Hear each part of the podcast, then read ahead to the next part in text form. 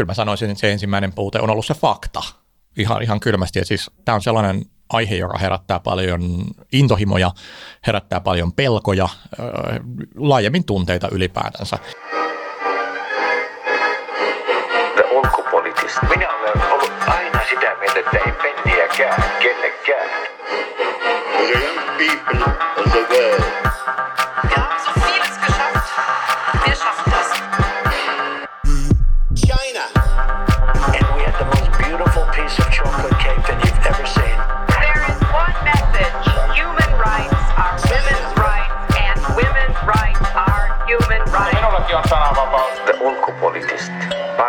ulkopoliittista keskustelua.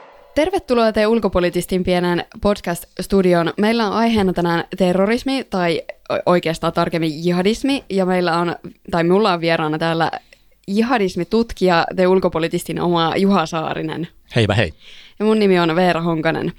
Juha on kirjoittanut Leena Malkin kanssa raportin Jihadistinen liikehdintä Suomessa, ja se linkittyy toiseen rapsaan Jihadistinen verkkoviestintä ja Suomi, ja nämä molemmat on sisäministeriön tilaustöitä, eikä vaan? Kyllä, näin on.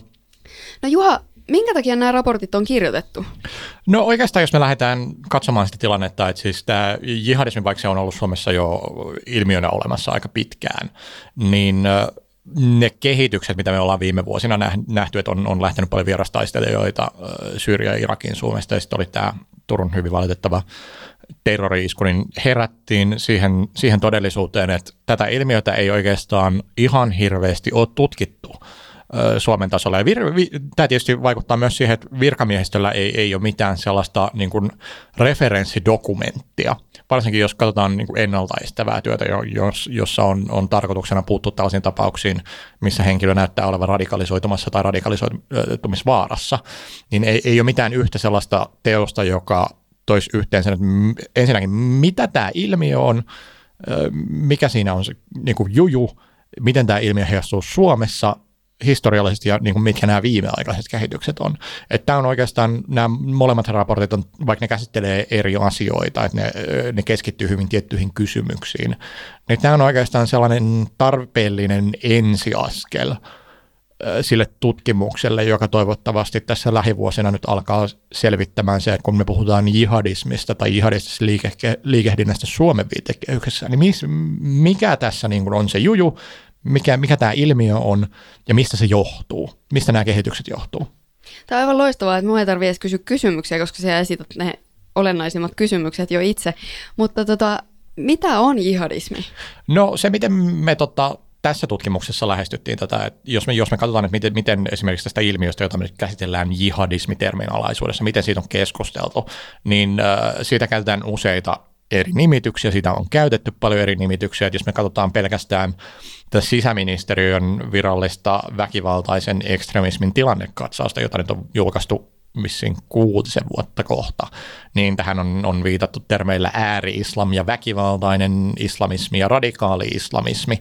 Et e, ensinnäkin on, on se, että siis meillä ei ole mitään kovin vakiintunut terminologiaa tälle, ja se itsessään on jo aika vaikeaa julkisen keskustelun kannalta, että jos me keskustellaan ilmiöstä ja käytetään sille eri nimiä, niin confusement ensues, ja se on nähtävillä myös Suomessa niin me lähdetään tässä nyt määrittämään jihadismia siten, että se on oikeastaan yhdistää tällaista hyvin uskon puhtautta vaalivaa uskon tulkintaa salafismia tässä tapauksessa ja sitten tällaista niin kuin aseellista aktivismia, jossa pyritään kaatamaan se valtio, jonka alueella toimitaan ja laajemmin tämä kansainvälinen järjestelmä, joka on tietysti valtiopohjainen.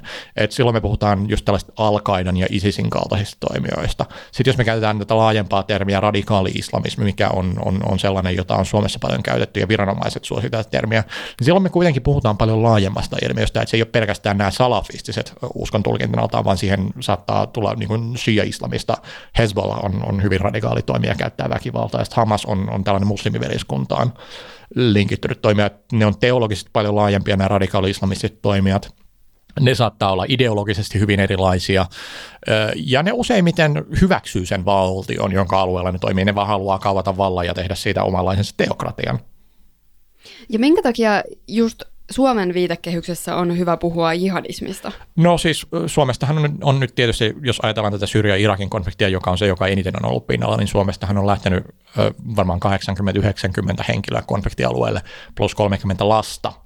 Ja nämä on, näistä valtaosa on liittynyt jihadistisiin ryhmiin. Et Suomesta ei ole lähtenyt 80 henkilöä taistelemaan ainakaan mun tietojen mukaan esimerkiksi Hamasin tai Hezbollahin riveissä, että se, että miksi tämä jihadismi on, on, on se relevantti, on se, että siis äh, Suomessa oleskelevat tai Suomen kansalaiset osallistuu tähän liikehdintään. Palataan näihin vierastaistelijoihin Joo. myöhemmin, mutta tota, kun sanoit, että on puuttunut akateemista tutkimusta ja virkamiehiltä ja viranomaisilta tavallaan sellainen no perustutkimus ylipäänsä aiheesta, niin minkälaisia puutteita on ollut ylipäänsä suomalaista jihadis, suomalaisessa jihadismia koskevassa keskustelussa? No siis kyllä mä sanoisin, että se ensimmäinen puute on ollut se fakta. Ihan, ihan kylmästi. Ja siis tämä on sellainen aihe, joka herättää paljon intohimoja, herättää paljon pelkoja, laajemmin tunteita ylipäätänsä.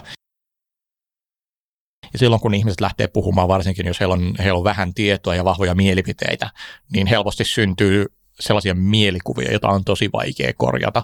Ja yksi sellainen keskustelun aihe, missä tämä heijastuu poikkeuksellisen voimakkaasti, on, on sellainen keskustelu, että miksi äh, muslimit radikalisoituu Suomessa. Ja mä oon niin näitä e-, erityisesti TV-keskusteluja seurannut jo muutamaa osallistunutkin, ja ne on lähes poikkeuksetta. On, on siinä ollut sitten tämä kiintiötutkija A, sanoo, että nämä johtuu erityisesti yhteiskunnallisista ongelmista. Rasismi, työttömyys muslimeilla on he, heikommat mahdollisuudet menestyä yhteiskunnassa, mikä on tietysti ihan täysin totta. Ja sitten on kiintiötutkija B, joka sanoo, että ei, ei, ei, tämä on ihan uskonnosta kiinni ei, ne ei välttämättä ole kiintiötutkijoita, ne voi olla myös kiintiöpoliitikkoja tai kiintiömuslimeita. Et hy, hyvin usein sitä haetaan hyvin keinotekoisella vastakkainasettelulla. Sitä, että lähdetään katsoa, että tässä on yksin, yksinkertaistava narratiivi A ja yksinkertaistava narratiivi B ja battle. Ja, ja sitten tavallaan ihan sama, että onko siellä ne tutkijat vai poliitikot vai ihmiset itse, jotka sitten toistaa ne samat. Joo, aika lailla. että siis e-, eri variaatioita näkyy, mutta siis useimmiten se mikä siitä puuttuu, on juurikin nimenomaan se empiirinen tutkimus.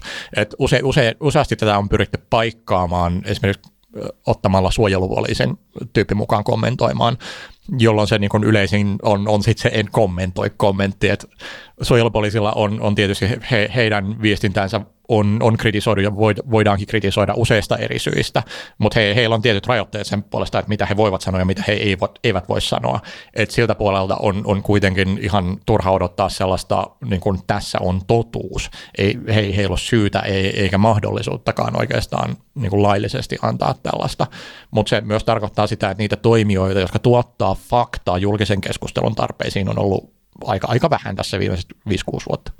No miten helppoa teidän oli tehdä sitä tutkimusta? No ei helppoa. Siis mähän olen tutkinut tätä, tätä tota, aihetta oikeastaan vuodesta 2013 eteenpäin.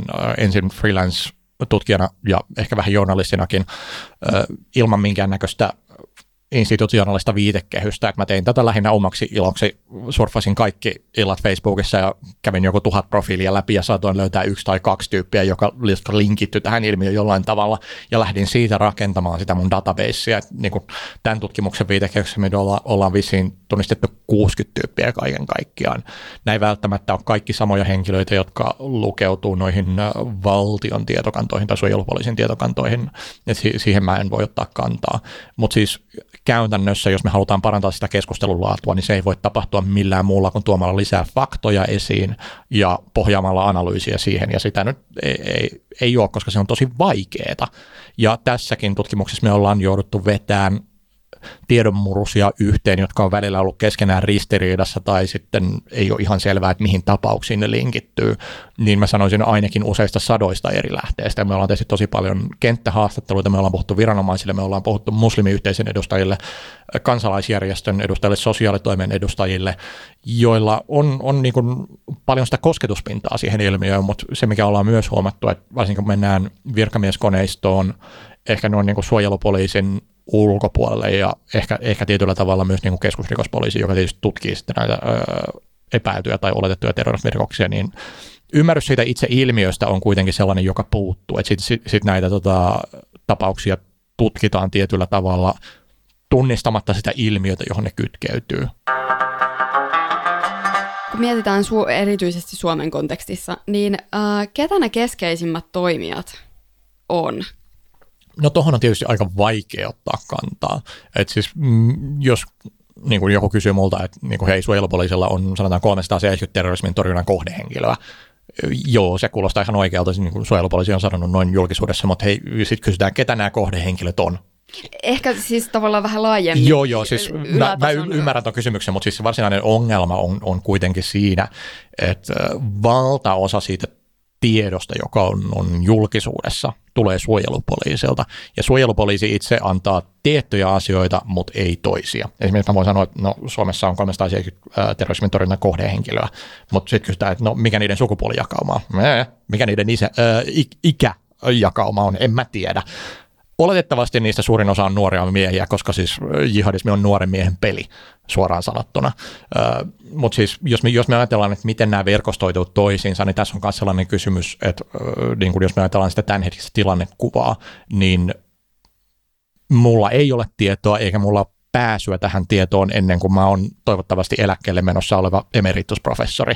Et Suomessa on aika tiukka tiukka se lainsäädäntö sen suhteen, että miten tiedustelutietoon pääsee käsiksi, että erityisluvalla onko se 20, 25 vuoden päästä, ja ilman erityislupaa se on tosiaan 60 vuotta, kun mä olen nuori pirteä 90 jotain emeritusprofessori. Mutta eikö eri, äh, siis äh, muualla Euroopassa Ruotsissa ja Tanskassa ehkä, kenties, muistaakseni siellä teidän raportissa jotain tällaista luki. Hmm. Joka tapauksessa sanoit tuossa, että suojelupoliisia on kritisoitu monesta ja että se voisi kertoa pikkusen enemmän kuin mitä se kertoo tällä hetkellä. No joo, e, eikä tästä nyt niin suojelupoliisia itsessään voi syyttää, että eihän suojelupoliisi ole se taho, joka säätää ne lait, jonka mukaan näin toimitaan. Mutta se, mikä on nähtävillä, että Suomessa ei ole ihan hirveästi ollut ainakaan tähän mennessä halua lähteä muuttamaan niitä kriteerejä, joilla tutkijat pääsee tähän ilmiöön. Ja se on ihan ymmärrettävää sinänsä, että jos me ajatellaan esimerkiksi väkivaltaisen ekstremismin tutkimusta Suomen viitekehyksessä, tutkitaan äärioikeistoa tai, tai äärivasemmistoa, niin se on ollut historiallista tutkimusta. On menty sinne niin kuin vuosikymmenten päähän katsomaan, että niin kuin mitä on käynyt ja on, on sitten ollut accessia niihin, niihin arkistoihin. Mutta jos me ajatellaan, että ne, niin kuin nyt ei ole pelkästään jihadismin viitekehyksessä, missä näin on käynyt, vaan siis äärioikeisto on, on aktivoitunut ihan niin kuin samalla tavalla, ja äärioikeisto on vieläkin mukavasti sosiaalisessa mediassa näkyvillä, että mulla on hyvä, hyvä tutkija kollega, joka on tehnyt vastaavanlaisen raportin äärioikeistossa Suomessa, ja niin kuin mä useimmiten katson kaiholla ja äärimmäisellä kateudella, että minkä verran nämä henkilöt kronikoi omaa elämänsä jossain YouTubessa, että ne heiluu siellä kännissä, ja kukaan ei poista tätä materiaalia ikinä. Ja sitten niin kuin jihadistisen liikehdinnän kohdalla kaikki se materiaali, millä mä rakensin mun ensimmäiset tutkimukset, niin se on ollut pois jo niin kuin neljä vuotta. Et jos, jos me ajatellaan jihadistista liikehdintää Suomessa ja miten sitä lähdetään tutkimaan, niin Suomessa ongelma on se, että A, meillä ei ole tutkivaa journalismia, joka keskittyy tähän ilmiöön. Meillä on yksittäisiä tapauksia, ja niistäkin journalisteista, joita mä tiedän, jotka on erikoistunut tähän ilmiöön sillä tasolla, että ne on kirjoittanut useamman jutun, on sitten siirtynyt tekemään jotain muuta. B, meillä ei ole viranomaisia muita kuin suojelupoliisi, jotka systemaattisesti tuottaa tietoa tästä ilmiöstä. Ja sitten meillä on tämä suojelupoliisi, joka systemaattisesti tuottaa tietoa, joka ei päädy julkisuuteen. Et me, meillä on tällainen poikkeuksellisen voimakas fakta ja analyysi tyhjö julkisessa keskustelussa, joka ehkä mentaalisesti sijoittaa meidät enemmän Itä-Eurooppaan kuin Länsi-Eurooppaan sen suhteen, että se, mi, mitä tietoa meillä on, kuinka paljon meillä on tietoa, niin mun mielestä se muistuttaa paljon enemmän Puolaa kuin Tanskaa tai Ruotsia. Ja se ei ehkä ole se viitekehys, missä kuitenkaan haluttaisiin olla. No ei. Tai, tai no, tietysti en voi tietää meidän virkamiesten puolesta, että missä No siis kaikilla, olla. jokaisella on omat preferenssinsä, että kyllä se varmaan joillekin sopii, että asiasta ei keskustella, mutta mun mielestä se on aika niin kuin vanhanaikaista ajatella, että siis jos me ei vaan keskustella tästä niin kuin faktojen perusteella, niin keskustelua ei, ei, ei sitten ole. Tänä päivänä se asia ei mene näin. Meillä on useita tuhansia kansalaisjournalisteja, jotka on valmistuneet elämänkoulun terrorismin tutkimuksen linjassa, jos Twitterissä jaksaa lässyttää tästä aiheesta 24-7. Että se keskustelu on olemassa. Kysymys on se, että siis tuotetaanko me laadukasta sisältöä siihen keskusteluun, joka pohjautuu faktaan ja analyysiin, vai annetaanko me ihmisten lässyttää mielikuvien perusteella? No sepä se ja niihin mielikuviin ja muihin on tosi vaikea puuttua, jos ei tavallaan ole sitä. No se, ne jää tosi helposti elämään ja se on just nimenomaan se ongelma, mikä Suomessakin nähdään, että aina kun joku keskustelee siitä, että aiheuttaako uskonto jihadismia, niin jossain päin yksi jihadismin tutkija jää sairaslomalle. Useimmiten se on minä jossain päin Lahtea, että lopettakaa nyt aikuisten oikeasti. Mutta siis se niin kuin ongelma on se, että siis jos meillä ei ole faktaa näyttää siitä, että on monisyinen, moniulotteinen ilmiö, johon ei ole helppoja vastauksia, niin sitten meillä on sellainen henkilö, joka sanoo, että siis tämä on yksiulotteinen ilmiö, tähän on helppo vastaus, tehdään näin. Ja useimmiten ne, niistä kann- kannanotoista ei ole mitään hyötyä, pikemminkin ne on haitallisia. Sanoit tuossa aikaisemmin, että se data, mitä, mihin sä oot perustanut oman tietopankkisi, niin sitä ei enää ole olemassa. Tai että se on hävinnyt sieltä. No siis se on olemassa mun kovalevyllä, mutta siis se ei ole julkisuudessa Niin, missään. nimenomaan, että se on, se on kadonnut ja varmasti aika paljon on kadonnut sellaista, mitä sä et edes tavallaan huomannut silloin aikoinaan. Niin mistä tämä johtuu? No siis oikeastaan se johtuu siitä, että siis miten tämä Syyrian konflikti on kehittynyt, että siis äh, siihen konfliktiin suhtauduttiin aika positiivisesti, koska niin kuin varsinkin länsimaissa Assadin hallinto nähtiin aika pahana toimijana ja monella oli vahva moraalinen kannatus tähän oppositioon, mutta sitten hyvin nopeasti näyttikin siltä, että hei täällä opposition sisällä on ehkä sellaisia elementtejä, jotka ei ole kovin kivoja ja samanaikaisesti länsimaista rupesi lähteen sadoittain musliminuoria ottamaan osaa tähän konfliktiin. No se ei ollut ongelma niin kauan, kunnes joku mainitsi Al-Qaidan. Tämä tapahtui Jabhat al-Nusran muodossa, joka oikeastaan avoimesti osallistui Syyrian konfliktiin 2012 loppupuoliskolla. Ja siinä vaiheessa heräsi tällainen ajatus jo, että niin kuin, tämä ei välttämättä ole niin kuin hyvä juttu, että länsimaista lähtee musliminuoria al riveihin. Siinä vaiheessa oli vielä se, että siis nämä henkilöt, jotka lähti, mainosti aika avoimesti sitä, että mitä ne teki sosiaalisessa mediassa. Kato mua, mä niin kun, on, on tää Syyriassa sotimassa. Se vars, varsinainen muutos oikeastaan tapahtui siinä kesällä 2014, kun ei, ei pystytty enää kiistämään sitä, että ISIS, joka sit niin kun, tavallaan on ollut osa al mutta sitten irtautunut siitä, ö, niin ei pelkästään suunnitellut, vaan siis pyrkii aktiivisesti toteuttamaan terroriskuja länsimaissa. Ja tämä, täällä on aika, aika iso painetta sen suhteen, että niin kuin tätä sisältöä ei enää haluta sietää. Et mä oon oikeastaan identifioinut, niin kuin jos ajatellaan Suomesta lähteneitä henkilöitä, niin kaksi tällaista isoa aaltoa, joka kohdistui niihin henkilöihin, jotka oli aktiivisia sosiaalisessa mediassa, jotka kannatti näkyvästi useimmiten isistä. Ensimmäinen oli kesällä 2014, kun tämä kalifaatti julistettiin. Sen jälkeen mm, niin kuin aika paljon poistettiin tätä materiaalia. Mä uskon, että siis suurilta osin se on ollut esimerkiksi Facebookin, jota mä seurasin kaikesta aktiivisemmin, niin se on ollut heidän tietoinen päätös, että nyt näitä, näitä, niin kuin, tätä sisältöä ei enää siedetä, piste. Heihin kohdistuu aika paljon jo painetta tässä vaiheessa. Mutta sitten toinen aalto tuli kesällä 2015. Et sen jälkeen mä en ole tainnut identifioida vaan kuin yksi tai kaksi tiliä, jotka niin kuin on hyvin nopeasti poistettu sen jälkeen.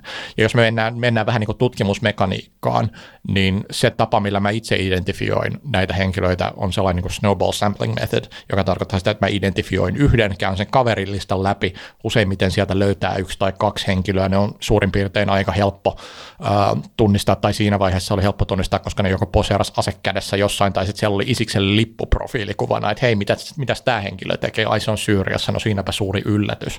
Mutta niin kun toi, tutkimus ei ole oikeastaan ollut mahdollista enää kesän 2014 jälkeen. Et se ensimmäinen aalto oli sen verran suuri. Ja koska Suomesta ei ole paljon lähtenyt, niin se vaikuttaa tällaisiin pieniin maihin paljon enemmän.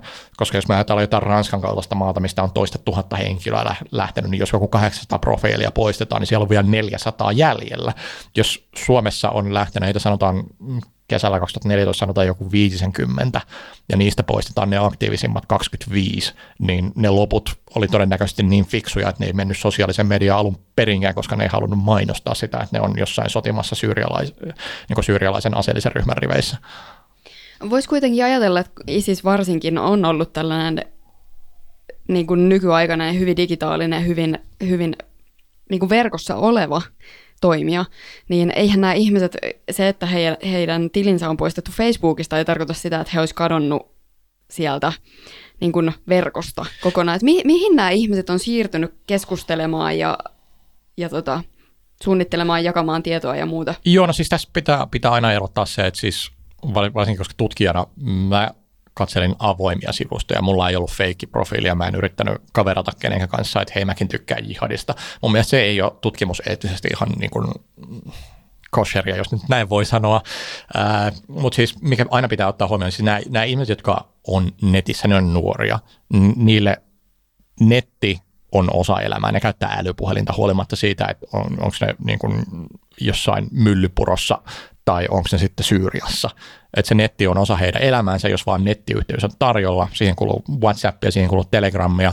Jos ei Facebookiin pääse, niin ne kyllä käyttää muita keinoja kommunikoidakseen. Ja tässä on ehkä, ehkä se pointti, mitä suojelupoliisikin on korostanut viimeiset kolme-neljä vuotta, on se, että jos me ajatellaan, miten tämä ilmiö leviää, niin sosiaaliset verkostot on, on ne mekanismit, joiden kautta tämä ilmiö leviää suljetuissa kanavissa. Että se ei ole enää, että sulla on niin kuin avoin Facebook-profiili, johon ihmiset menee kirjoittamaan, vaan se on se, että siis sulla saattaa olla WhatsApp ja sun kavereilla on sun numerot ja sitä kautta se niin kuin eri, eri, eri chateissa sitten levität sitä siis myönteistä propagandaa, koitat radikalisoida, koitat rekrytoida. Miten paljon Suomessa on ollut, tai niin kuin me tiedän, että sä et tiedä kaikkea, mutta tota, miten paljon Suomessa on ollut tällaista rekrytointitoimintaa? No siis jos me, jos me ajatellaan näitä avoimia kanavia, niin äh, mä henkilökohtaisesti uskon, että siis avoimissa kanavissa jaetaan propagandaa ja ehkä, ehkä hyve signaloidaan itselle ja omille, että hei katso mihin mä uskon. Että se varsinainen, sit jos me, me mennään tuosta niin yllytyksestä ja radikalisoitumisesta tai radikalisoimisyrityksistä äh, sinne rekrytoimisasteelle, niin ne tapahtuu kyllä enemmän suljetuissa foorumeissa, koska ne, ne vaatii interaktiota. Siinä missä, että jos sä postaat propagandaa, niin se on kuitenkin tietyllä tavalla yksisuuntaista, että sinä postaat, sanotaan jonkun isiksen videon omalle Facebook-tilille, siellä saattaa olla tyyppejä, jotka kommentoi sitä, osa suotuisesti, osa äärimmäisen negatiivisesti ja kaikkia siltä väliltä, mutta se, että jos joku sitten ottaa yhteyttä, että heitä on hemmetin hieno juttu, niin sitten useimmiten nähdään, nähdään se, että siis sen jälkeen se keskustelu siirtyy niille suljetuille kanaville, mihin tutkijoilla ei ole oikeastaan pääsyä. Sitten keskustellaan WhatsAppissa, että hei, miten hienoa se nyt olisikaan, että niin kun mä, oon, mä oon täällä Syyriassa ja niin kun, tässä on mun näkemys siitä, että minkälainen utopia tämä on, että hei, totta kai sunkin kannattaa tulla, että onko sä niin miettinyt, että haluatko olla oikeanlainen muslimi. Että niin kun se mekanismi tai oikeastaan se prosessi pikemminkin, miten, miten tällaiset henkilöt, jotka on osa aseellisia ryhmiä, niin vaikka niillä se ideologian palo näyttäytyy aika, aika vahvastikin paikkapaikoin, ja se saattaa olla amatöörimaista se toiminta, mikä tapahtuu avoimilla sivuilla, niin siitä on aika paljon esimerkkejä, että miten sitten kun siirrytään suljettujen ovien taakse, niin jos sitten, varsinkin jos sitä niin kuin sosiaalista sidettä ei ole sen rekrytoitavan kanssa, joka on, on tavallaan vanhempi kuin näiden henkilöiden radikalisoituminen. Se on todella ammattimaista, että ISIS on systematisoinut rekrytoinnin, joka kohdistuu länsimaisiin kohdeyleisöihin, että al ei vastaavaa oikeastaan ollut, ainakaan tuolla skaalalla. Joo, ja siis nehän, ne ISISin propagandavideot ja muuta, nehän on, on tota, ammattimaisesti tuotettu ja, ja se kuvasto on aika sellaista niin kuin voisin kuvitella, että se on vetoavaa. O, siis on, on se vetoavaa, mutta siis tässäkin äh, niin kuin yhteydessä pitää sanoa, varsinkin tämä keskustella nettiradikalisoitumisesta, mikä nyt on, on tullut kerta toisensa jälkeen esiin tämä termi, niin mitä mä on, on pyrkinyt järjestelmällisesti korostamaan, että niin kuin netti ei ole mikään maaginen ulottuvuus, jonne mennään radikalisoitumaan. Siellä ei ole mitään niin kuin radikalisaatiokeijua, joka heilauttaa taikasauvaa, kun sä katsot kalifaattivideon, että hilirimpsis sinä lähdet nyt kalifaattiin.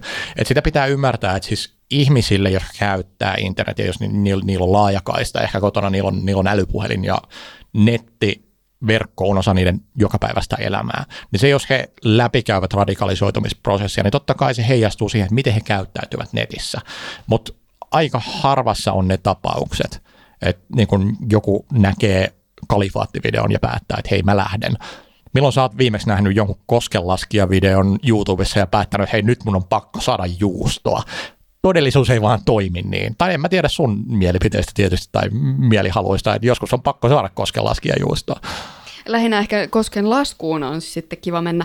Siinä teidän, sun ja Leena Malkin raportissa nimenomaan painotetaan sitä, että näillä sosiaalisilla, siis tavallaan perheen ja kaverisuhteilla ihan niin kuin reaalimaailmassa, ei internetissä, niillä mm. on erityisen, tai on tosi suuri merkitys edelleen. On, ja siis tuossakin on ehkä niin kuin vähän vahva erotus se, että siis mitä tapahtuu fyysisessä maailmassa ja mitä tapahtuu virtuaalisessa maailmassa, koska useimmiten se yhteydenpito, mikä tapahtuu, varsinkin sen jälkeen, jos niin kuin jostain sosiaalisesta verkostosta yksi tyyppi on lähtenyt ennen muita konfliktialueelle, niin netti on se, joka mahdollistaa sen yhteydenpidon, ja se on se, joka antaa näille ihmisille lisää painoarvoa. Se he saattavat olla niin kuin roolimalleja jo valmiiksi, mutta se antaa sen mahdollisuuden, että pidetään sieltä käsin yhteyttä.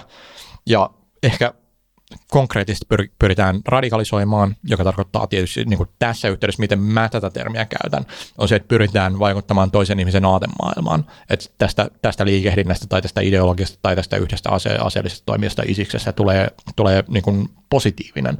Tai sitten pyritään rekrytoimaan, joka tarkoittaa sitä, että yritetään saada tätä henkilöä mukaan toimintaan ja useimmiten just nimenomaan vierastaistelija ilmiöviitekeksi ei tule tänne Syyriaan. Ö, tai sitten pyritään fasilitoimaan, joka on sitten tämä niin kolmas vaihtoehto, joka on, on oikeastaan se, että siis sulla on tällainen henkilö lähipiirissä, joka tiedät, että on, on, on matkustanut syrjää, joita ketä ei liittynyt johonkin aseelliseen ryhmään, niin sellainen henkilö, joka pohtii vierastaistelijaksi lähtemistä, niin ottaa tähän oma-aloitteisesti yhteyttä, että hei, mä haluan tulla Syyrian sotimaan, voiko auttaa mua tässä? Et, niin kun on oikeastaan monia eri tapoja, jo, joilla netti voi vahvistaa näiden sosiaalisten suhteiden merkitys siitä, että kuka, kuka tähän ilmiön pariin päätyy lopulta ja kuka ei.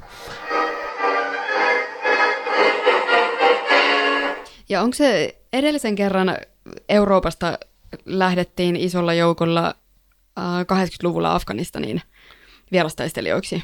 No siis mun, mun ymmärrys on se, että siis jos, jos me niin katsotaan tätä ilmiötä laajemmin, että siis en, ennen Syyrian konfliktia Afganistan oli laajin muslimivierastaistelijoiden mobilisaatio ja Afganistanin muistaakseni taisi mennä joku maksimiarvioiden mukaan jo 20 000. Syyriassa taitaa olla, onkohan se, se on yli 40 000 ainakin.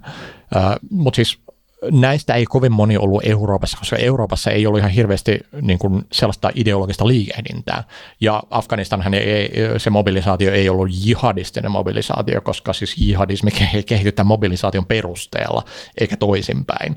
Niin kuin, ja sitten Syyriassa se on tietysti se, että siis niin tämä, tämä jihadistinen ö, liike yhteiskunnallinen liike ja se ideologia on ollut niin voimakas, että se on vaikuttanut siihen, että miksi ihmiset on lähtenyt sinne. Syrjän konfliktivetovoima on ollut vähän laajempi, mutta silti valtaosa niistä henkilöistä, jotka on lähtenyt Syyrian konfliktiin, on lähtenyt sinne kytkeytyneenä jihadismiin, eikä silleen, että hei, tuo on, on sellainen tyranni, joka me halutaan, halutaan kaataa. Tämä oli se oikeastaan ensimmäistä muutama kuukausi, kun sinne lähti muutamia tuhansia henkilöitä, mutta sen jälkeen valtaosa on lähtenyt rakentamaan sinne tietynlaista yhteiskuntaa, ja se on useimmiten perustunut jihadistiselle ideologialle.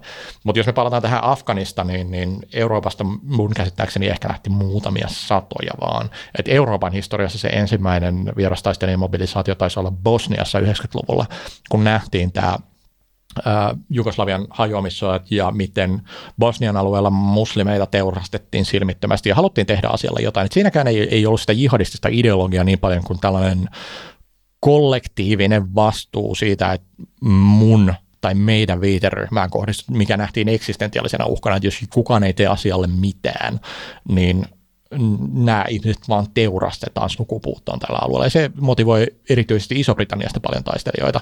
Ja tämähän on hyvin mielenkiintoista. Tämä oli yksi ensimmäistä konflikteista, johon Al-Qaida osallistui, ja se oli ihan, niin kuin, ihan järjetön epäonnistuminen Al-Qaidalta, että ne ei onnistunut samaan oikeastaan kovin näkyvää roolia siinä, siinä itse, itse konfliktissa, vaan egyptiläiset radikaali-islamistiset ryhmät oli siellä hyvin, hyvin vahvasti edustettuna jostain kumman syystä. Mikä siinä sitten on tutkijan näkökulmasta se viehätys, että lähdetään äh, Irakin ja Syyrian rakentamaan kalifaattia? No siis tä, tässä on oikeastaan, mä ehkä ottaisin tästä askeleen taaksepäin ja tekisin sitä laajemman, että mikä on se niin kuin, tekijä, joka saa ihmiset lähtemään sinne konfliktialueelle. Ö, tästä on jonkin verran tehty historiallista tutkimusta, että miksi jotkut konfliktit vetää enemmän puolensa vierastaistelijoita kuin toiset.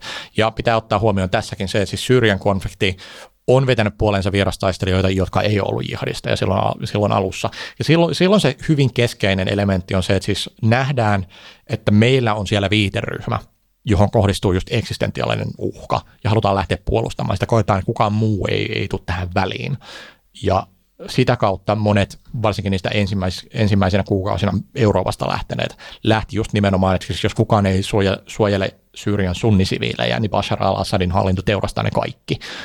Mutta ongelma on just nimenomaan se, että siis mennään tästä muutama kuukausi eteenpäin, Jabhat al-Nusra ja ISIS alkaa olemaan ne toimijat, no ISIS tietysti vähän myöhemmin, jotka vetää näitä vierastaistelijoita puoleensa ja niin kuin muutama muu pienempi jihadistinen ryhmä, johon myös Suomesta on liitetty.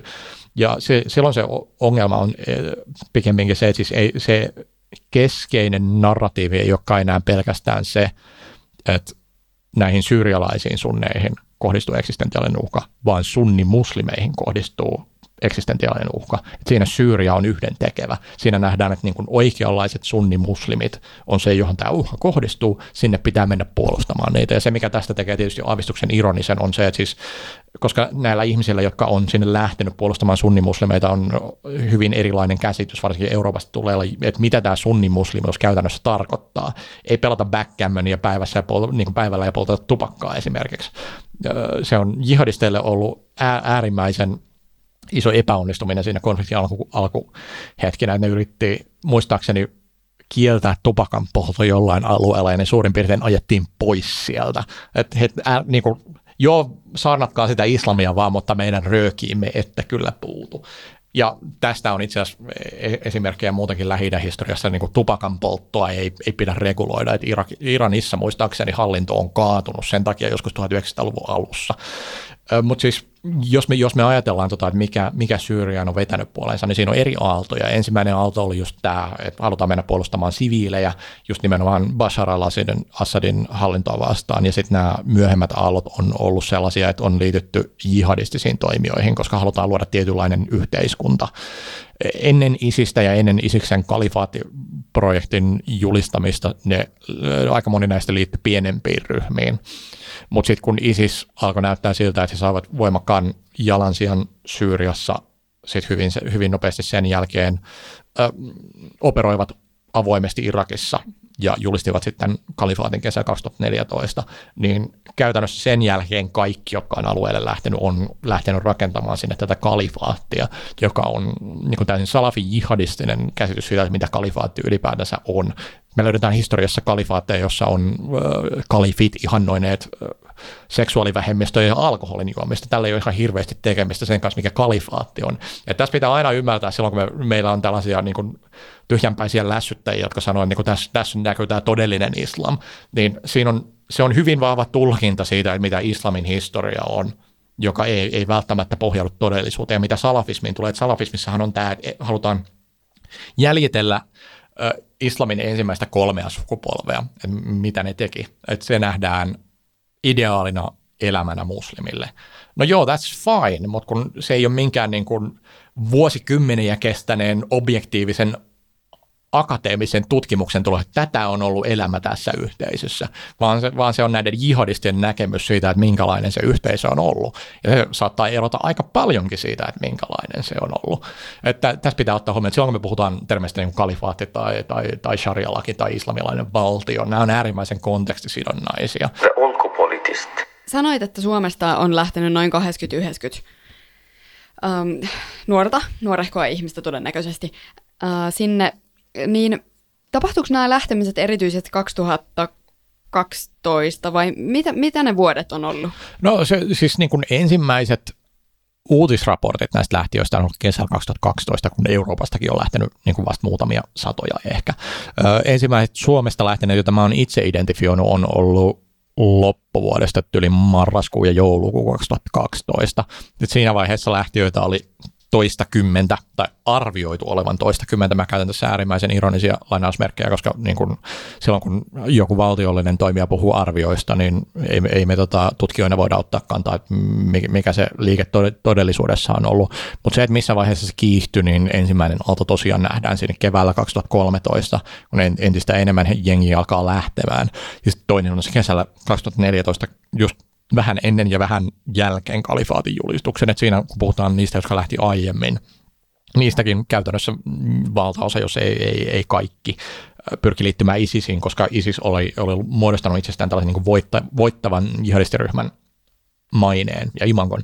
Ja sitten kalifaatin jälkeen tuli tosi laaja ryntäys. Ja yksi syy siihen, että miksi Syyria on vetänyt niin paljon, ja ISIS erityisesti on vetänyt ihmisiä niin paljon puoleensa, on just nimenomaan se, että siis ne ei ole pelkästään pyrkinyt sotimaan, vaan ne on pyrkinyt myös rakentamaan yhteiskuntaa. Että siinä on lähtenyt paljon ihmisiä, jotka, joita ei, ei välttämättä ole kiinnostanut niinkään se taistelun osallistuminen. Joskin niin kuin miespuolisille varmaan valtaosalle tämä on ollut se motivaatio, ja joillekin naispuolisille henkilöille myös.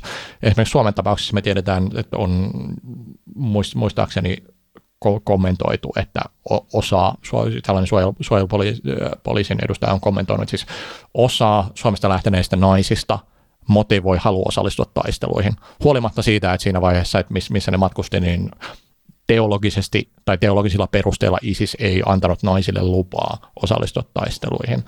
Mutta siis to, toinen elementti on just nimenomaan se, että siis ihmiset vie sinne perheensä, koska ne haluaa asua, mikä heidän mielestään on aito islamilainen yhteiskunta. Ja tosiaan sanoit, että noin 30 lasta on... Joo, siis pää, päätynyt konfliktialueelle, että siis Suomestahan ei, ei, ei käsittääkseni ole alaikäisiä itsenäisesti matkustanut konfliktialueelle, mutta vanhempien mukana on päätynyt, sitten puhutaan tällaista niin kuin ihan vastasyntyneistä, varmaankin ihan niin kuin teinien kynnyksellä oleviin, jotka on sitten täysikäistyneet konfliktialueella. Ja niin kuin yksi asia, mistä ei ihan hirveästi puhuttu, että niin kuin Suomessakin on sanottu, että on joku 20 kuolonuhria, niin on, tämä on helppo mieltää niihin aikuisiin, jotka on osallistuneet taisteluihin, mutta mitä näille lapsille on käynyt silloin, kun ei ole terveydenhuoltoa tai ei saa ruokaa säännöllisesti, ei, niin kuin voi, voi kuolla pommituksissa myös. Et mä uskon, että siis Suomesta lähteneiden määrä, jotka on kuollut konfliktialueella, on todennäköisesti merkittävästi korkeampi kuin tämä 20. Suomessa on puhuttu aika paljon ja aika kärkkäästikin siitä, että mitä näille vierastaistelijoiksi lähteneille tai muuten Irakiin ja Syyriaan lähteneille, esimerkiksi naisille ja, ja sitten näille lapsille, jotka on sinne viety, niin mitä heille pitäisi tehdä? Et, tavallaan, voiko, voiko he palata Suomeen? Onko se, pitäisikö heitä auttaa palaamaan Suomeen? Mikä on sun näkemys tähän keskusteluun? No siis mun mielestä tätä keskustelun pitää lähteä lähtökohtaisesti systemaattisesti siitä, että mitä Suomen laki velvoittaa Suomen tekemään. Ja silloin kun me puhutaan Suomen kansalaisista, henkilöistä, joilla on Suomen kansalaisuus ennen konfliktialueelle lähtemistä, niin heidät pitää päästä takaisin Suomeen, jos he onnistuvat matkustamaan Suomeen. Ei ole mahdollista kieltää heitä tulemasta. Jos ei ole Suomen kansalaisuutta, heille voi antaa tota, maahantulokiellon. Tällaisia tapauksia on vissiin ollut, että ihminen on, on pyrkinyt palaamaan Suomeen, on sanottu rajalla, että kiitos, ei kiitos, ja sitten he ovat lähteneet jonnekin muualle. Mutta siis jos sä olet kansalainen, sä saat palata Suomeen, sulla on oleskeluoikeus Suomessa. Jos sä oot kaksoiskansalainen, saman pätee. Hyvä kysymys on se, että pitäisikö Suomen lainsäädäntöä muuttaa.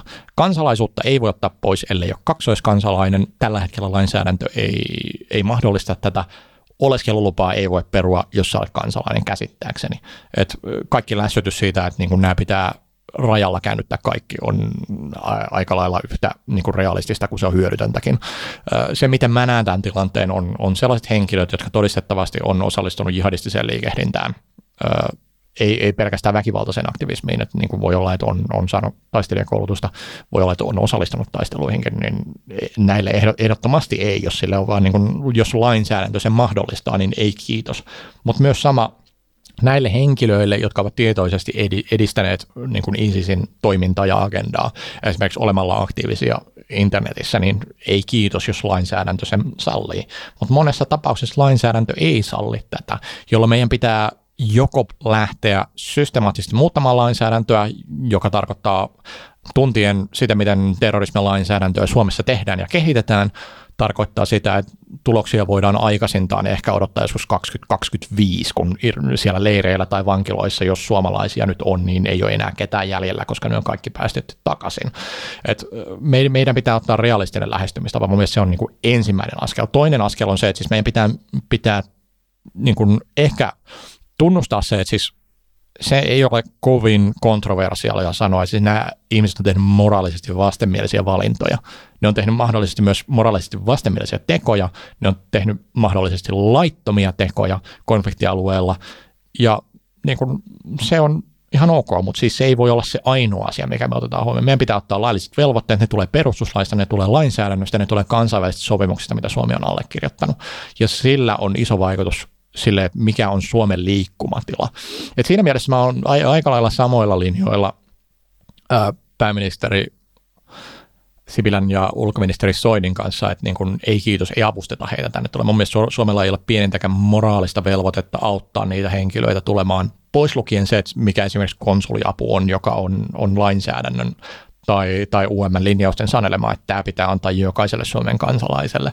Se pitää antaa myös niille henkilöille, jotka on, on jihadistisiin ryhmiin liittyneet, jos he vaan niin kuin ymmärtävät sitä pyytää. Jos eivät ymmärrä pyytää, niin problem solved.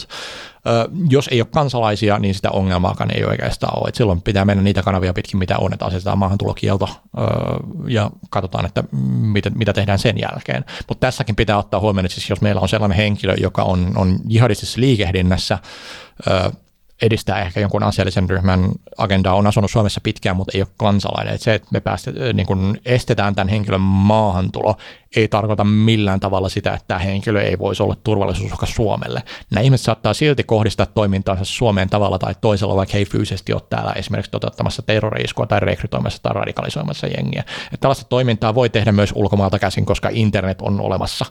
Kyllä, ja näinhän on käsittääkseni tapahtunutkin. Ja tuossahan on myös se kiinnostava kun sanoit, että, että niin kuin jos voidaan todentaa, että ihminen on osallistunut johonkin tällaiseen jihadistiseen toimintaan ja tehnyt ää, mitä ikinä, laittomuuksia ja tappanut ihmisiä ja siis muuta, niin ää, meillähän on, jos tästä on todisteet, niin meillähän voidaan Suomessa myös heidät tuomita. No periaatteessa. Siis on, ongelma on, on se, että siis ensinnäkin meidän pitää kysyä, että onko meidän viranomaisilla riittävät resurssit näiden rikosten tutkimiseen. Siis kun, kun tätä ilmiötä on nyt alkanut lisääntymään, niin suojelupoliisihan saa tosi, tosi isot resurssit. Et, niin kuin ajatellaan, että siis tätä ilmiötä on nyt enemmän, se on ihan täysin järkevää, että ne viranomaiset, jotka on tavallaan se ensimmäinen puolustuslinja, niin niille annetaan lisää resursseja. Mutta tässä julkisessa keskustelussa ei ole oikeastaan heijastunut se, että siis meillä on myös viranomaisia, jotka tutkii näitä rikoksia, joiden resursseja ei oikeastaan lisätty juuri ollenkaan, varsinkaan suhteessa supoon. Meillä on myös kansalaisjärjestöjä, joiden, joiden tehtävä on ennaltaestää tätä esimerkiksi niin kuin, deradikalisaatio-ohjelmien tai exit-ohjelmien kautta, joiden resurssit ei ole li- ihan hirveästi lisääntyneet myöskään. Et siis me, meillä on sellainen ajatus, että no, meillä on tämä ongelma, suojelupoliisi hoitaa, ja tämä ei ole kovin kestävä lähestymistapa. Niin kuin, don't get me wrong, mä tuen ihan, ihan niin kuin täysin siemauksen sitä, että suojelupoliisi saa lisää resursseja hoitamaan sellaista ongelmaa tai sellaista ilmiötä pikemminkin ehkä, mikä aiemmin on ollut hyvin paljon pienempi. Että se, mitä resursseja Suomen viranomaisilla on, pitää heijastaa sitä, että miten joku ilmiö kehittyy, että miten se heijastuu Suomessa. Joo, no mutta sitten mennään, mennään katselemaan näitä esitutkintoja. Onko heillä riittävät resurssit? No siis jos me ajatellaan, että esitutkintojen määräkin on kasvanut aika paljon, niin näistä suurin osa ei ole varmaan tullut julkisuuteen. Meillä on, meillä on muutamia KRPn keskusrikospoliisin kommentteja siitä, että joo, nämä esitutkinnat niin kuin määrällisesti lisääntyneet aika paljon. No mites KRPn resurssit on lisääntynyt? Ei ihan hirveästi, tai mä en ainakaan muista lukeneeni, että hei KRP saa nyt tällaisen lisäbudjetin, että saa lisää, lisää osaamista ja lisää tutkimusvoimaa. Ja tässä saattaa olla just nimenomaan se, että jos me katsotaan näitä terrorismin torjunnan kohdehenkilöiden määrää. Ja tämä niin määrä on, sanotaan nyt näin niin vä- vähän liioitellen kasvanut 100 prosenttia muutaman vuoden aikana. Niin miten nämä esitutkintojen määrät on kehittynyt. Ja mä uskon, että se niin kuin, tähän yksi merkittävä syy voi olla se, että ensinnäkin näistä rikoksista, joita pitäisi tutkia, suurin osa on tapahtunut alueella, jo, jossa Suome, Suomella ei ole omaa kykyä kerätä dataa, eikä tukkaan ikinä olemaan, ei, ei niin kuin Suomesta kannata lähettää henkilöitä tutkimaan rikoksia jonnekin Syyriaan tai Afganistaniin, mutta paikallisilla viranomaisilla ei myöskään ole kykyä antaa Suomelle sitä tietoa, koska paikallisia viranomaisia ei välttämättä ole. Ja vaikka olisikin se tapa, millä he keräävät tietoa, ei välttämättä ole sellainen, joka täyttää Suomen standardin, mitä oikeudenkäyntiin tulee. On olemassa ulkomaisia tiedustelupalveluita, joilta suojelupoliisi ja muut suomalaiset viranomaiset voi saada tietoa, mutta niissä saattaa olla rajoitteita, että näitä ei voi käyttää oikeudenkäynnissä.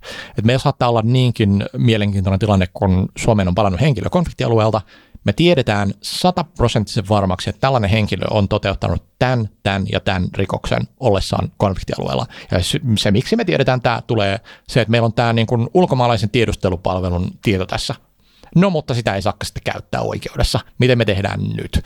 Et, äh, niin kuin yksi asia, mitä Suomen viranomaiset on ehkä korostaneet aika paljonkin, on se, että siis jos Suomen palaa henkilöitä konfliktialueelta, kaikkiin kohdistuu esitutkinta, katsotaan, että onko he, ovatko he tehneet rikoksia. Jos on, niin ne joutuu oikeuden eteen. No fine. Siis Suomeen on palannut sanotaan noin 20 henkilöä, ja tämä niin kuin noin 20 palaajaa on, on pysynyt aika lailla samana lokakuun 2014 äh, suurin piirtein siitä, siitä paikkeelta asti. Ja tässä ensimmäisessä aallossa oli aika paljon sellaisia, jotka ei, ei ole jihadisteja. Mutta tarkoittaako tämä, että niistä kaikista noin 20 palaajasta pelkästään kolmea ajateltiin, että no nämä on ehkä tehnyt jotain. Mä suhtaudun aika skeptisesti siihen. Siis mun mielestä se on äärimmäisen hyvä periaate se, että lähdetään siitä, että jos joku palaa Suomen konfliktialueelta, lä- käynnistetään heti esitutkinta, kun tämä henkilö palaa. Sitten katsotaan, että jos, jos on ö, niin kuin riittävästi materiaalia, niin se menee oikeudenkäyntiin. Mun mielestä siinä on muutama ongelma, jota mä niin kuin edellä, edelläkin sanoin. Se ensimmäinen ongelma on se, että jos tämä esitutkinta käynnistyy, niin siihen esitutkinnassa vielä voidaan käyttää materiaalia ehkä, mitä ei voida oikeudessa käyttää. Ja ottaen huomioon, että mitkä ne ongelmat on, jotka kohdistuu siihen materiaalin keräämiseen, niin todennäköisempää on, on se, että henkilö palaa – meillä on epäilys, meillä saattaa ehkä olla vähän tietoa, että mitä tämä henkilö on tehnyt, mutta se ei, ei hyödytä sitä niin kuin esitutkintaa siinä määrin, että se menisi oikeudenkäyntiin asti. Ja Ruotsissahan tämä on ollut aika massiivinen ongelma sen suhteen, että siis niin kuin Ruotsissa on ollut paljon, paljon henkilöitä, jotka on Isiksen riveissä taistellut ja niitä ei saada tuomiolle. Et siis monessa tapauksessa nämä, nämä henkilöt, jotka on, on, on palannut, jotka on taistellut Isiksen riveissä, niin se alkuperämaahan paluu on tavallaan ollut tällainen vapaudu vankilasta kortti, että hei mä menen nyt tonne, kun ne ei pysty tuomitsemaan mua. Ja siis niin kun jos, jos me ajatellaan oikeudenmukaisuutta, näitä yksi argumentti, jota mä kuulen hyvin usein, on se, että siis totta kai nämä, siis niin kuin länsimailla on moraalinen velvollisuus tuoda nämä henkilöt takaisin, että ne saadaan oikeuden eteen ja että ne saadaan exit-ohjelmien pariin.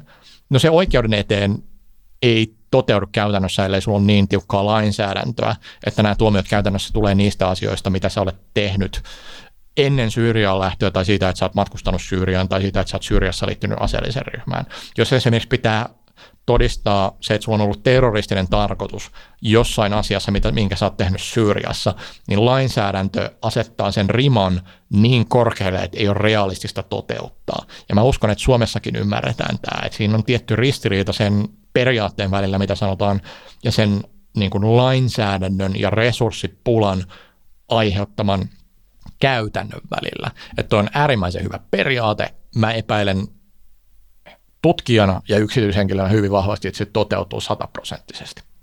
No ei varmaan toteudukaan, mutta tota, mitä, äh, voisiko näistä palaajista olla sitten jotain strategista hyötyä No siis jos, jos me ajatellaan nyt siis niin kuin jätetään sivuun nämä henkilöt, jotka on jo niin kuin palannut siihen lokakuun 2014 asti, mä henkilökohtaisesti uskon, että koska siis se virta, mikä Suomesta oli sinne konfliktialueelle, oli hyvin monimuotoinen. Että nämä ihmiset ei, ei kaikki, ei välttämättä edes suurin osa ollut jihadista. Ja mä muistan, että mä oon kirjoittanut joskus maaliskuussa 2014 artikkeli, jossa sanottiin aika lailla, että se niin kuin mun identifioimin peru, eh, henkilöiden perusteella se on aika lailla 50-50. Että osa on mennyt jihadistisiin ryhmiin, osa on mennyt muihin ryhmiin.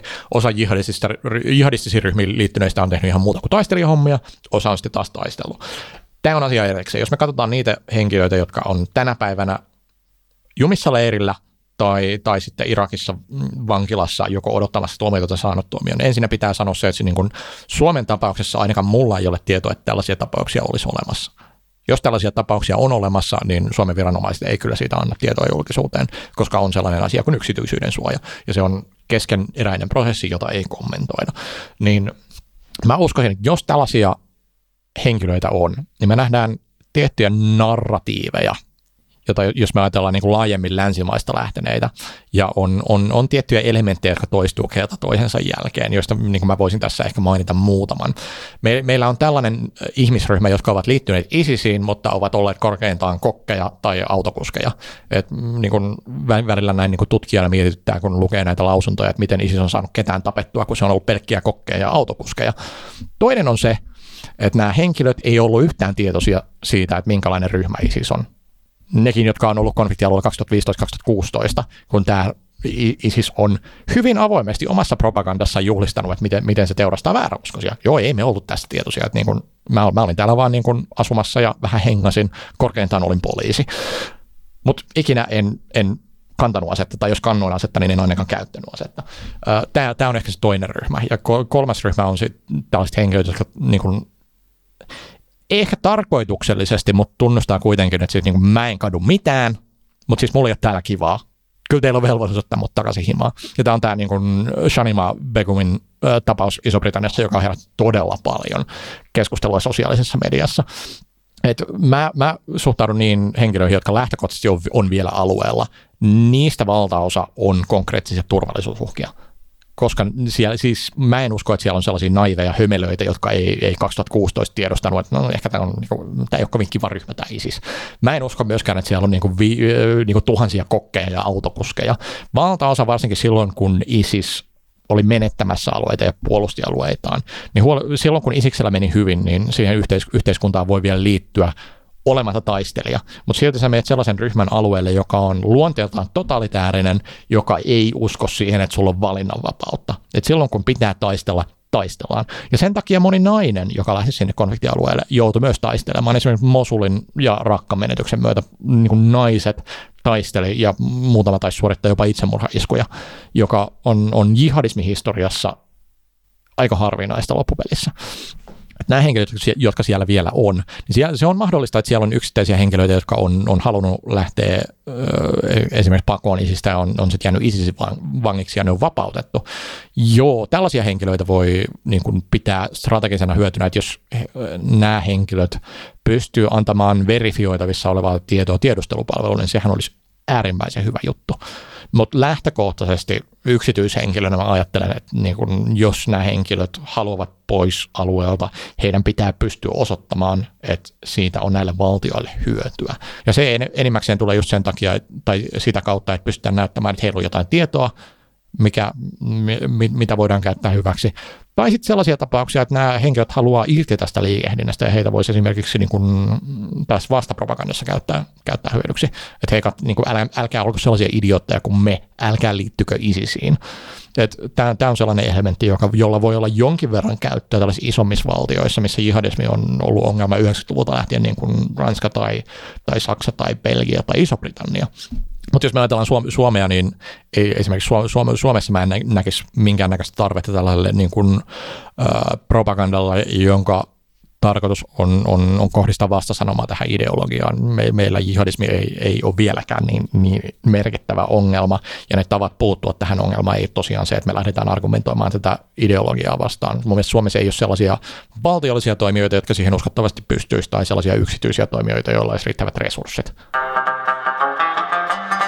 Mutta Suomesta on, äh, raportissa kirjoitetaan, että Suomesta on väkilukuun suhteutettuna lähtenyt näitä henkilöitä äh, niin kuin aika paljon ja Joo. erityisesti muslimiväestöön verrattuna, niin tavallaan minkä takia täällä sitten ei olisi tarvetta äh, tämmöiselle vastatoiminnalle?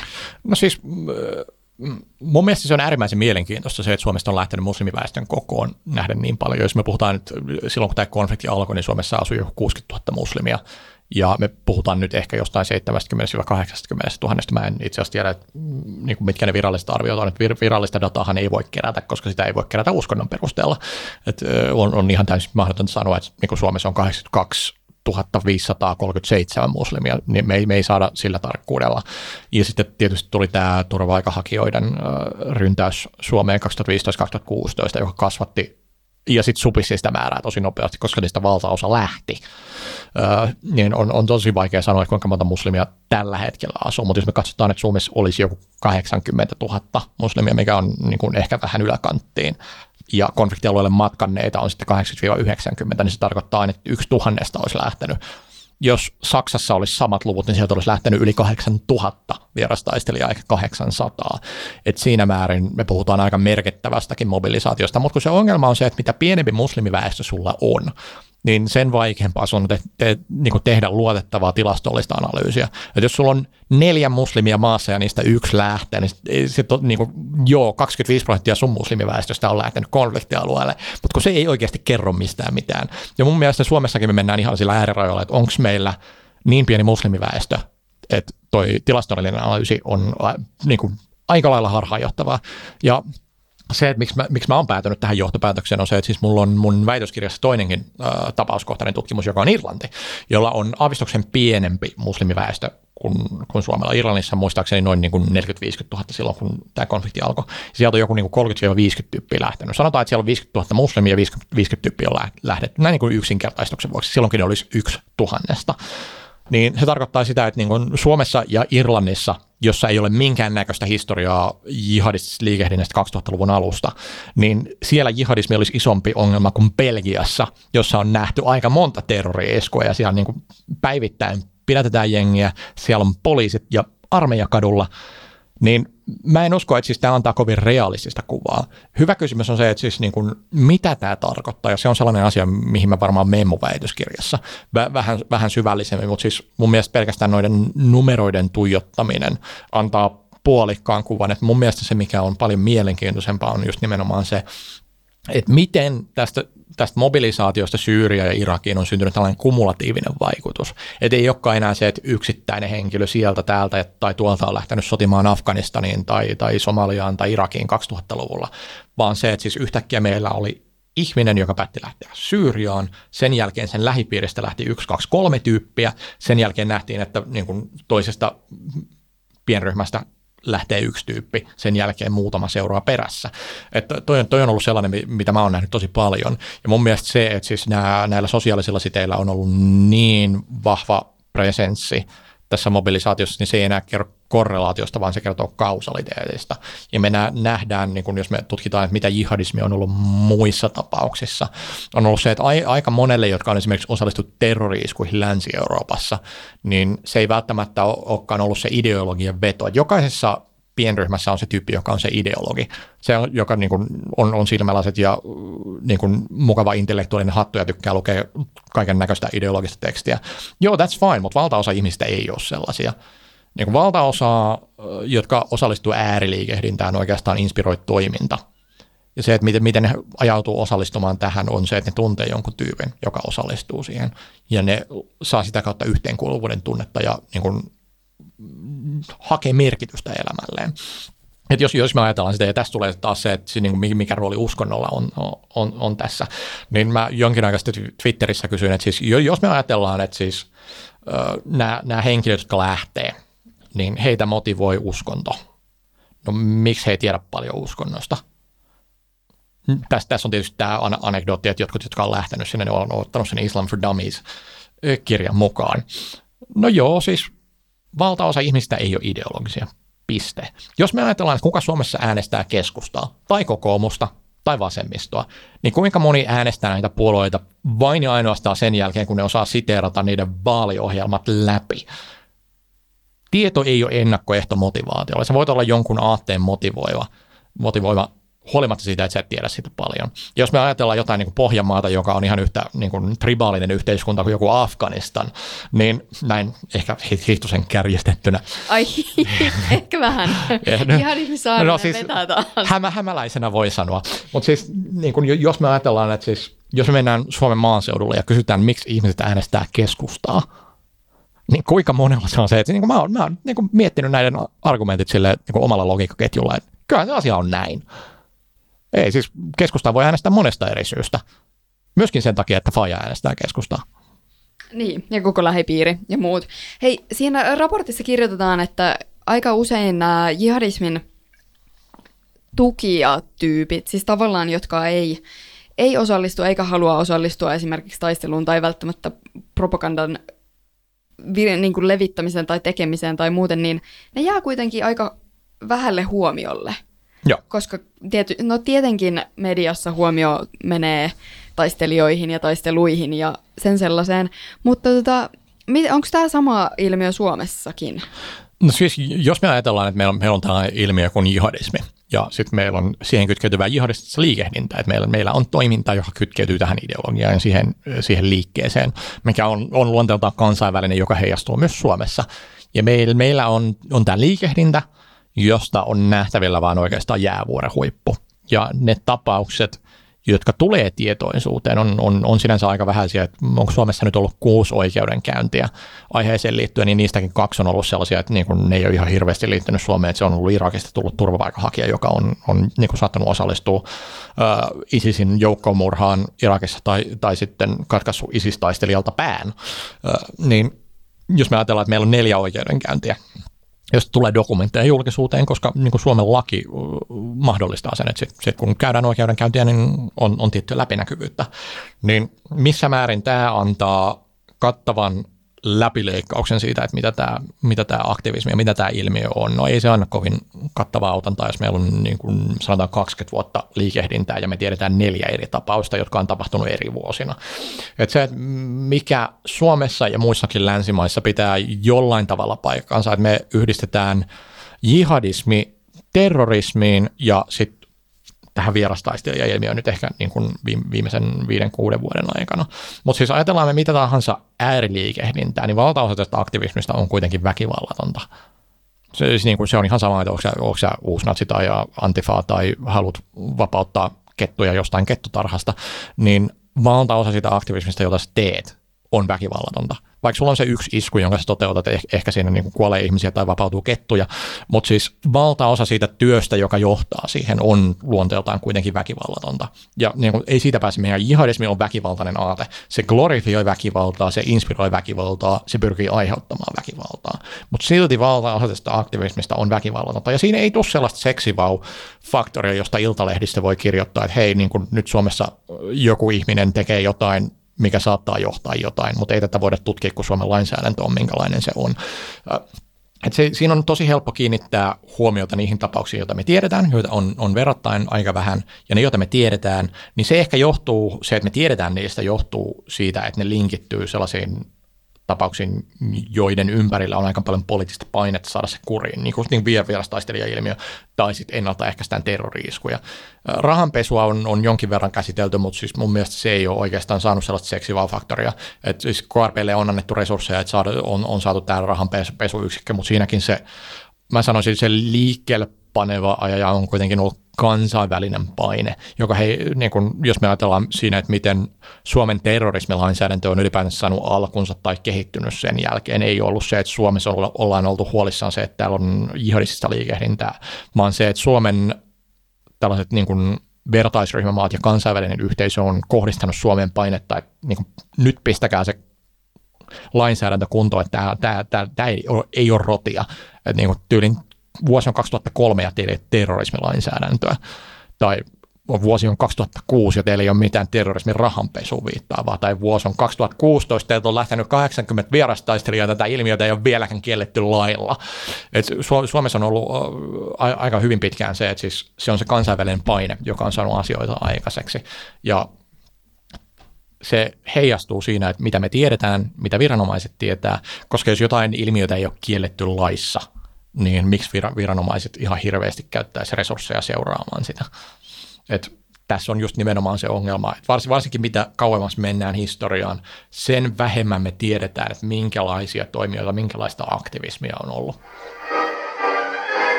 No miten sä ajattelet, että tästä eteenpäin? ISISin kalifaatti ei kukoistanutkaan ihan niin pitkään ja hartaasti kuin he itse ehkä toivo. Ja tota, ja nyt siellä sitten on, on erinäisillä pakolaisleirillä naisia ja lapsia ja taistelijoita ja vankiloissa on, on vierastaistelijoita ja, ja muuta. Ja jihadistinen liikehdintä tuskin loppuu Euroopassa eikä maailmassa eikä, eikä Suomessa. Niin miten siellä niin kuin näet tulevat vuodet? No siis oikeastaan tuossa pitää e-, erottaa muutama juttu. Ja se, mitä mä näen Euroopan kannalta relevanttina. Se on ehkä symbolisesti relevanttia se, mitä me tehdään näille henkilöille, jotka on nyt siellä jumissa. Puhutaan sitten, että onko ne leiri, leiri, leirillä tai vankiloissa. Se on poliittisesti ja symbolisesti hyvin arka. Meillä on aika paljon poliittisia johtajia, joille se ei vaan ole realistissa sanoa, että hei tervetuloa takaisin kun kyllä me annetaan anteeksi, että niin vähän, vähän tapoitte siellä jengiä ja liityitte terroristiorganisaatioon, että no bigi, tulkaa vaan tänne. Se ei poliittisesti mahdollista. Kaikki Euroopan johtajat tällä hetkellä käytännössä sanoo, että niin kuin pysykää siellä, ei me haluta teitä takaisin. Ja siis niin, kuin, niin, niinkin poliittisesti oikeutettua kuin se on, niin se ei tee mitään muuta kuin se siirtää sitä ongelmaa seuraavalle hallitukselle ja seuraavalle hallitukselle. Irakilla tällä hetkellä ei ole ongelmaa sen kanssa. Ne on ihan iloisia sen suhteen, että ne tuomitsee eurooppalaisia taistelijoita elinkautiseen ja ehkä kuolemantuomionkin jossain tapauksissa. Hyvä kysymys on se, että siis onko tämä moraalisesti siedettävää länsimaille. Mä uskon, että länsimaisille yleisöille kyllä enimmäkseen, länsimaiselle oikeuskäsitykselle ei ehkä niinkään. Mutta siis se on mun mielestä sellainen ongelma, jota tällä hetkellä kellään ei ole halua ratkaista.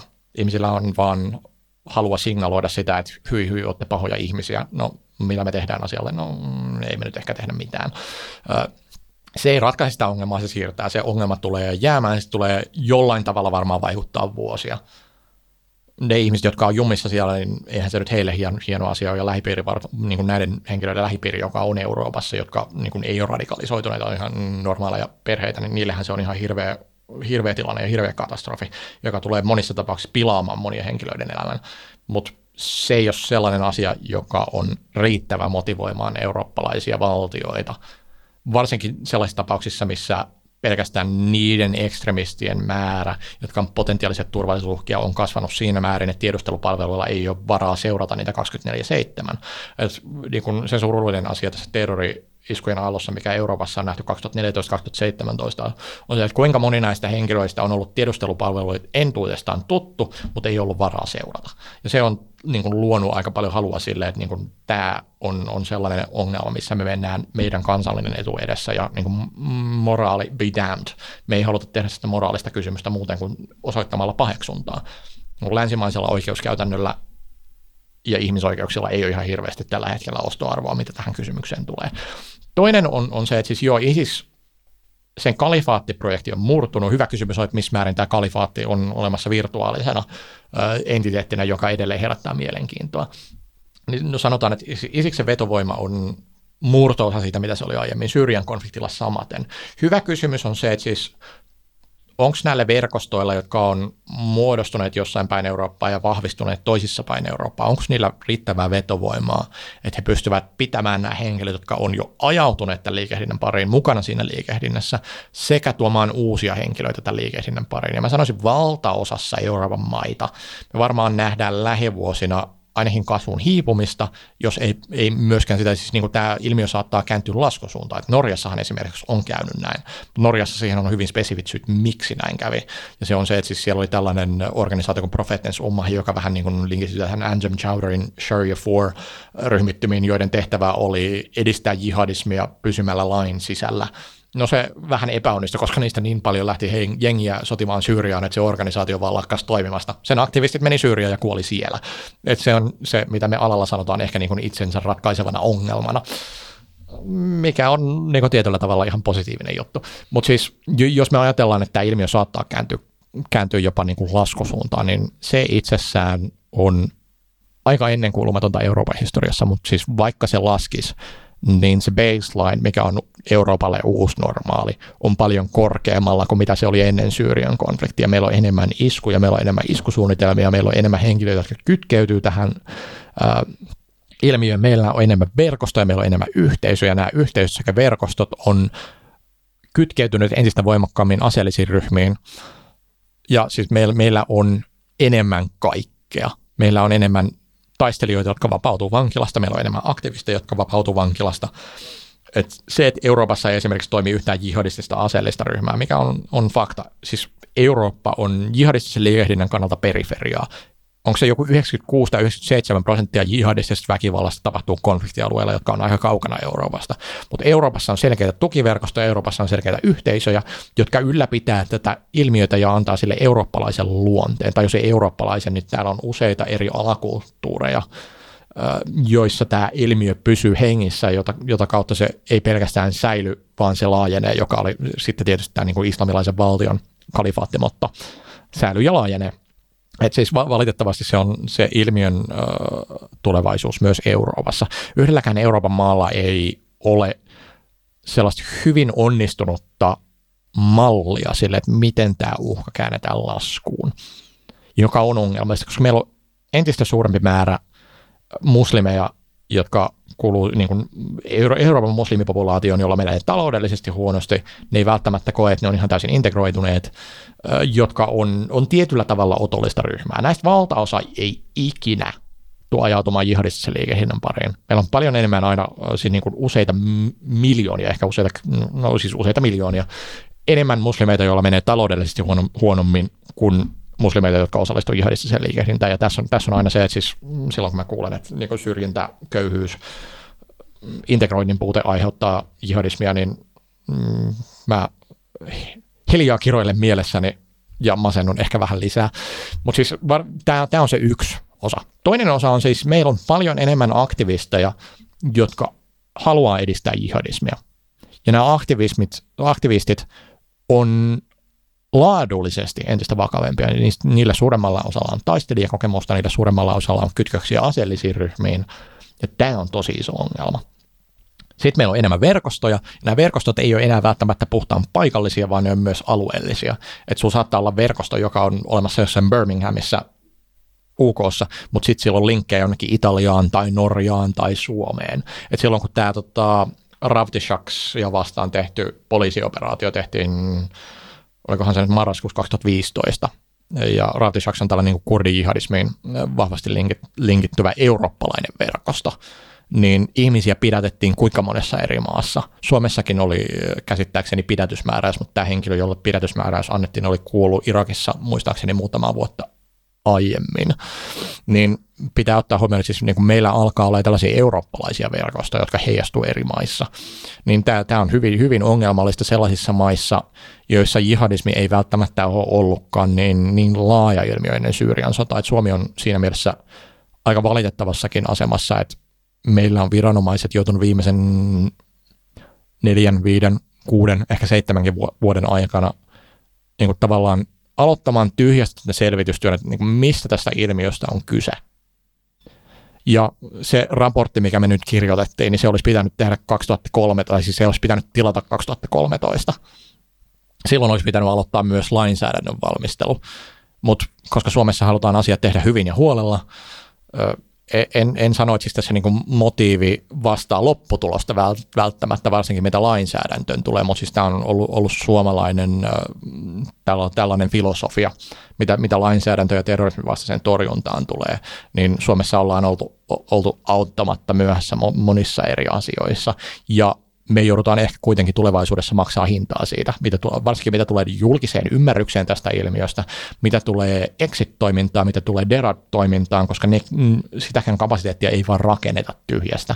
Ja varsinkin, jos meillä on kansalaisjärjestöjä, joissa on paljon kokemusasiantuntijoita, mutta ei välttämättä oikeita asiantuntijoita, anteeksi kaikki kokemusasiantuntijat, niin meillä hyvin helposti syntyy sellainen tilanne, että siis meillä on ohjelmia, joilla on resursseja, mutta ei välttämättä kykyä kohdentaa niitä resursseja tehokkaasti ja järkevästi. Ja tähän, tähän tulee myös se, että siis valtion pitää luoda sellainen metriikka, jolla seurataan, että kansalaisjärjestöt tekee oikeita asioita oikeanlaisella kustannus tehokkuudella.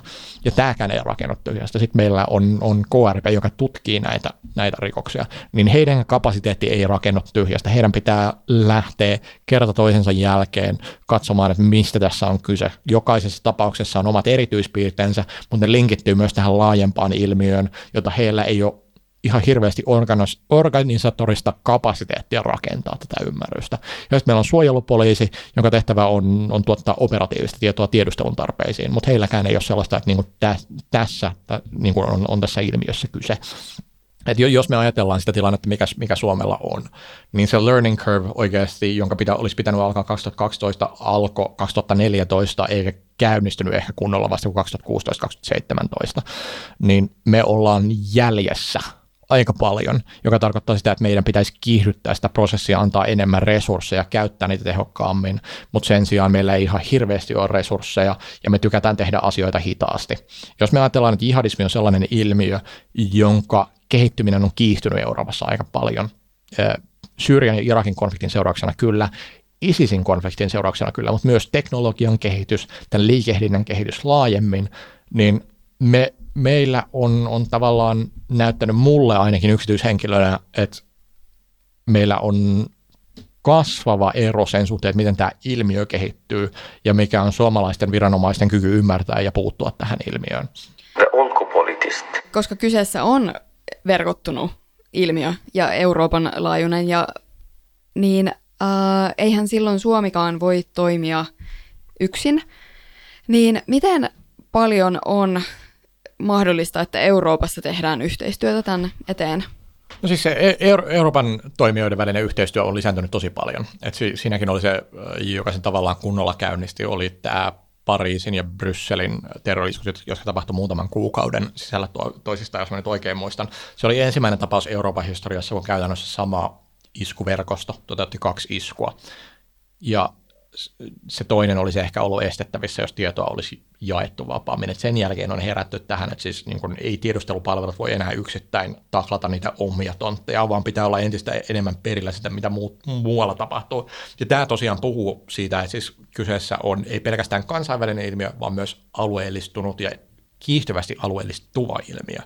Ja tässä niin kun Suomen viranomaiset on mun mielestä tehnyt äärimmäisen hyvää työtä. Että on, on, on lähdetty sinne ulkomaille katsomaan, katsomaan oppia, mutta sitten tietysti kun ollaan, ollaan siinä viiteryhmässä, niin se saattaa tuottaa vähän ongelmia se, että on, on rajalliset resurssit ja se metriikka, jo, jolla menestystä mitataan E- Euroopan välisesti, että niin kuin on esimerkiksi X määrä esitutkintoja, X määrä oikeudenkäyntejä, X määrä oikeudenkäynneistä on johtanut mm, niin kuin oikeanlaiseen tuomioon, niin nyt onge- ongelma on se, että siis me katsotaan terrorismi oikeudenkäyntejä Suomessa, niin meillä on mitä kuusi oikeudenkäyntiä, jotka on tapahtunut viimeisen seitsemän vuoden aikana, joista yksi on johtanut pelkästään syylliseen tuomioon. Siitä nyt ei, ei valitettu, se oli tämä Turun terrori-isku, mutta sitten meillä on, on, on nämä palanneet vierastaistelijat, jotka jä, sai sitten tietysti syyllisen tuomion niistä talousrikoksista, mitä, mitä he tekivät petoksista, mutta sitten nämä terroririkokset kaatu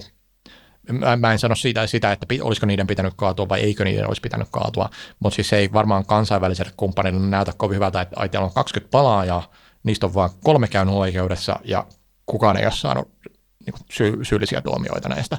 Et tässä jos me aletaan tuijottaa numeroita, niin Suomi ei näyttäydy kovin tehokkaana kumppanina, mikä ei avaa, siis niin kuin anna kokonaiskuvaa, mutta se myös heijastaa niitä ongelmia, joita Suomella on, erityisesti lainsäädännön ja esitutkinnan ja sitten sen, mitä, mikä oikeudenkäynnistä tulee se, että mikä se rima on sille, että saat, saat tuomion. Ja tämähän ei ole, ei ole Suomea koskeva kysymys pelkästään, vaan muissa Pohjoismaissa näkyy ihan sama. Ja kysymys on se, että siis jos Suomi haluaa näyttäytyä hyvänä kumppanina, niin onko noita sellaisia asioita, mihin kannattaisi tulevaisuudessa puuttua? Tähän on hyvä lopettaa. Kiitos Juha. Rautainen paketti jihadismia. Kiitos. The. Minä